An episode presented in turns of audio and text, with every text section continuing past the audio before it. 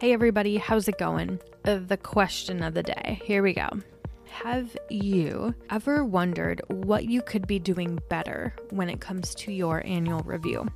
Well, stay tuned.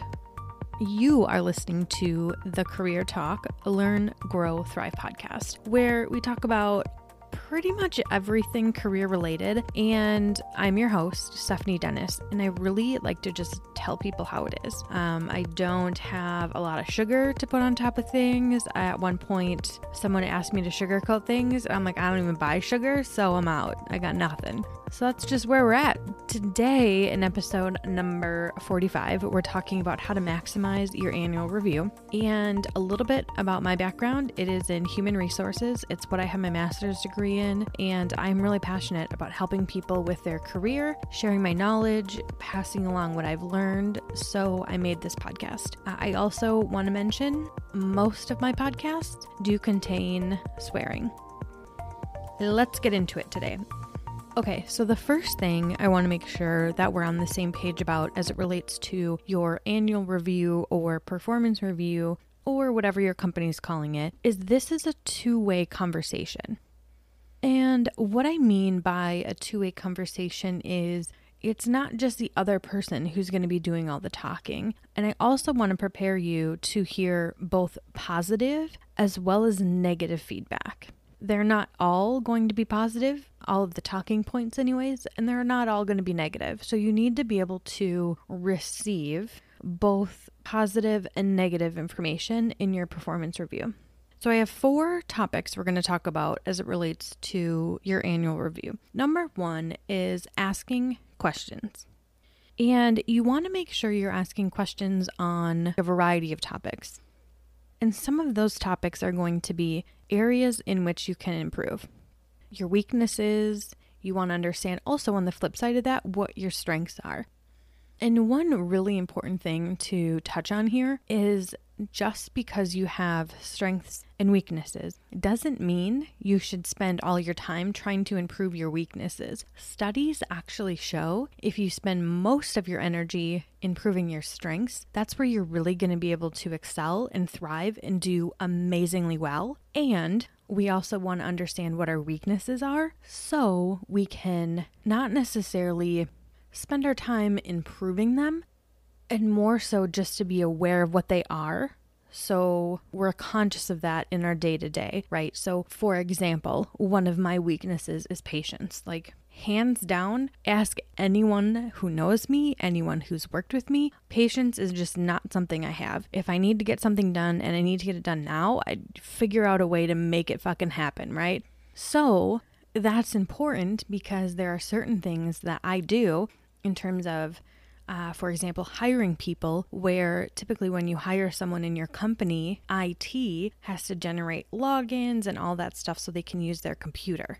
Well, regardless of all the patience I could have in the world or not, it doesn't matter because I am not IT and I can't generate that login. So being aware of that and understanding just because I can't make that go faster doesn't change the process.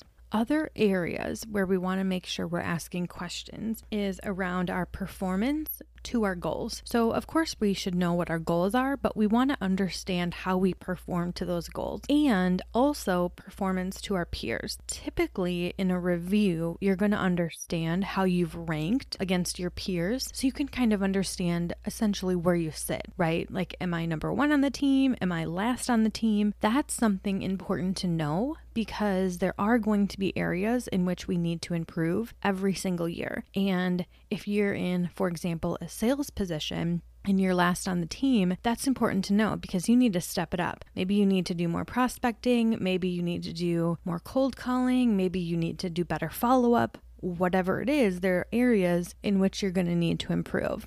So you're not last in the team, right? You don't want to be last all the time. And if you do, sales definitely is not your game. So that's an obvious right there. You also want to be asking questions around the company performance. Oftentimes, our reviews and our raises are tied to a combined effort, right? So, most companies have a component of your annual increase based on company performance as well as based on individual or team performance. Or Maybe your raise isn't necessarily based on that, but your bonus could be based on a combination of those three factors. And then I would also be asking questions around the team performance. And a couple examples there could easily be how did our team perform against the team goals? How did we do overall? And that's going to help you understand how you played a part in contributing to those bigger team goals. Okay, the second thing we want to be talking about in our reviews or performance appraisals is aligning with your manager. This is going to cover a lot of different topics. So, the first thing is going to be making a plan moving forward and making sure you're both on the same page and you're in alignment there. The second thing is going to be understanding what your action items are. So, what exactly you need to do to accomplish whatever goals or plans you've set in place together. Which leads me perfectly into the third thing, which is your goals. What are your goals? What do you need to accomplish? And then for four, number four, are there any metrics attached to those goals? Looking at our sales example, if you have a sales goal of a million per year, so your metrics might be 84,000 per month or 20 new prospects per week or whatever. Just understanding again what those metrics are and if you have any. The fifth thing I would also talk about is scheduling or asking about regular check ins. The last thing we want to do is set all these goals, establish all these metrics, and then wait an entire year before we check in to calibrate on how we're doing.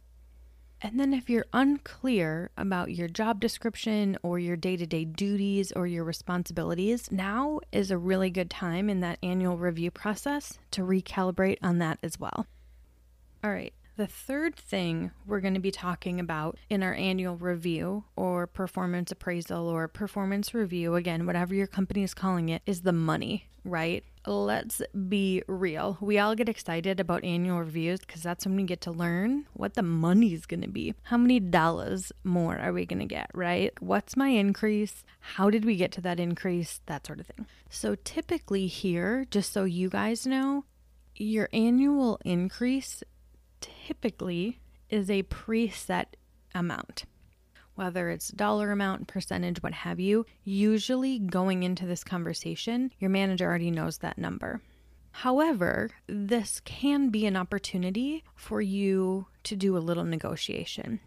Now, I want to be clear typically, I'm going to use that word a lot. Typically, your manager isn't necessarily going to have approval or authorization or a preset budget to negotiate a higher increase. So, generally speaking, how this works is typically your manager is given a certain amount or percent they're able to give in terms of raises across the board for their team. And then they allocate those raises or funds or percentages across the team based on how people performed to their goals throughout the year.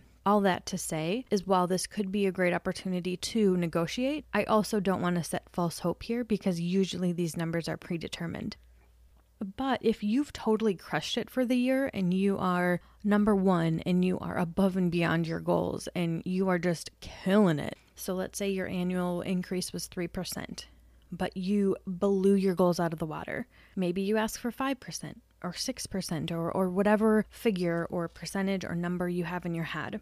Now, if your manager says no and they're unable to do that, I would then ask them what sort of goals and metrics you need to hit in the next, let's say, three to six months in order to have that conversation again. So, how this could play out let's say your manager tells you that your increase is going to be 3% and you respond with something along the lines of, I'm so grateful. Thank you so much. Given everything we've discussed in this conversation of me meeting and really significantly exceeding my goals, I would like to propose a 6% increase.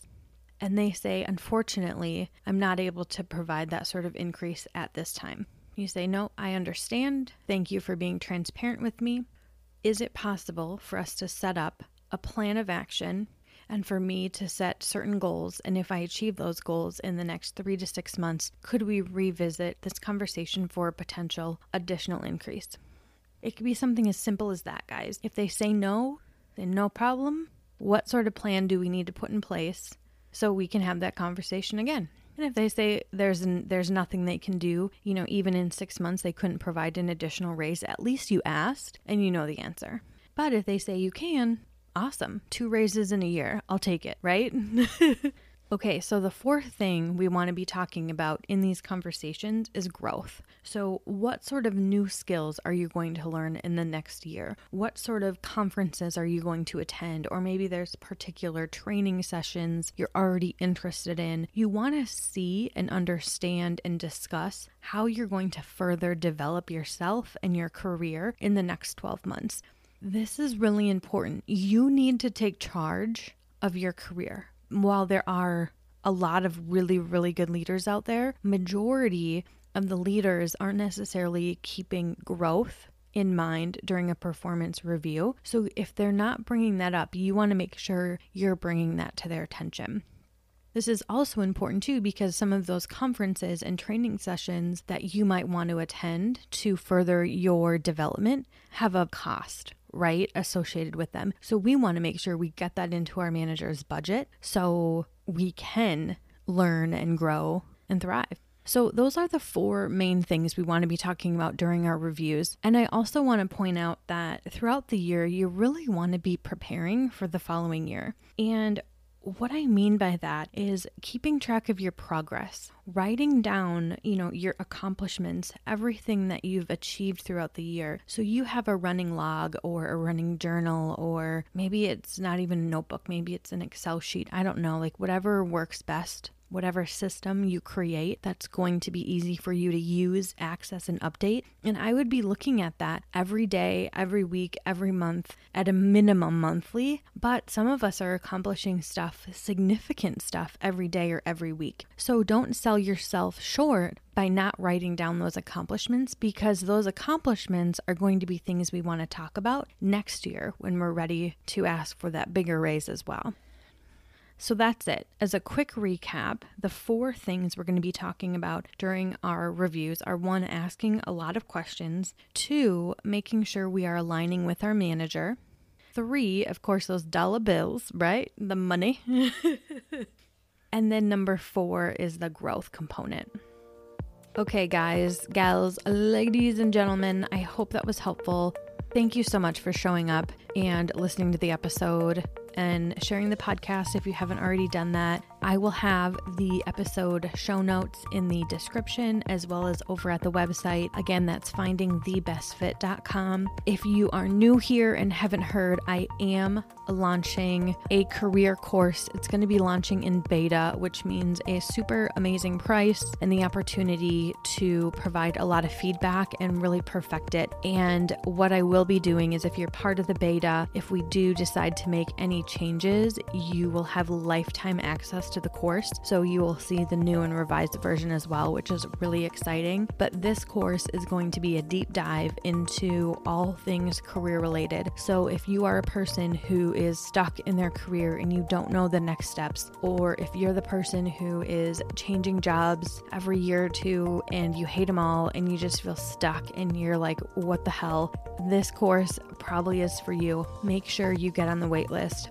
The website or the link to get on the waitlist is going to be in the episode description as well as the show notes. And it's findingthebestfit.com slash career dash waitlist.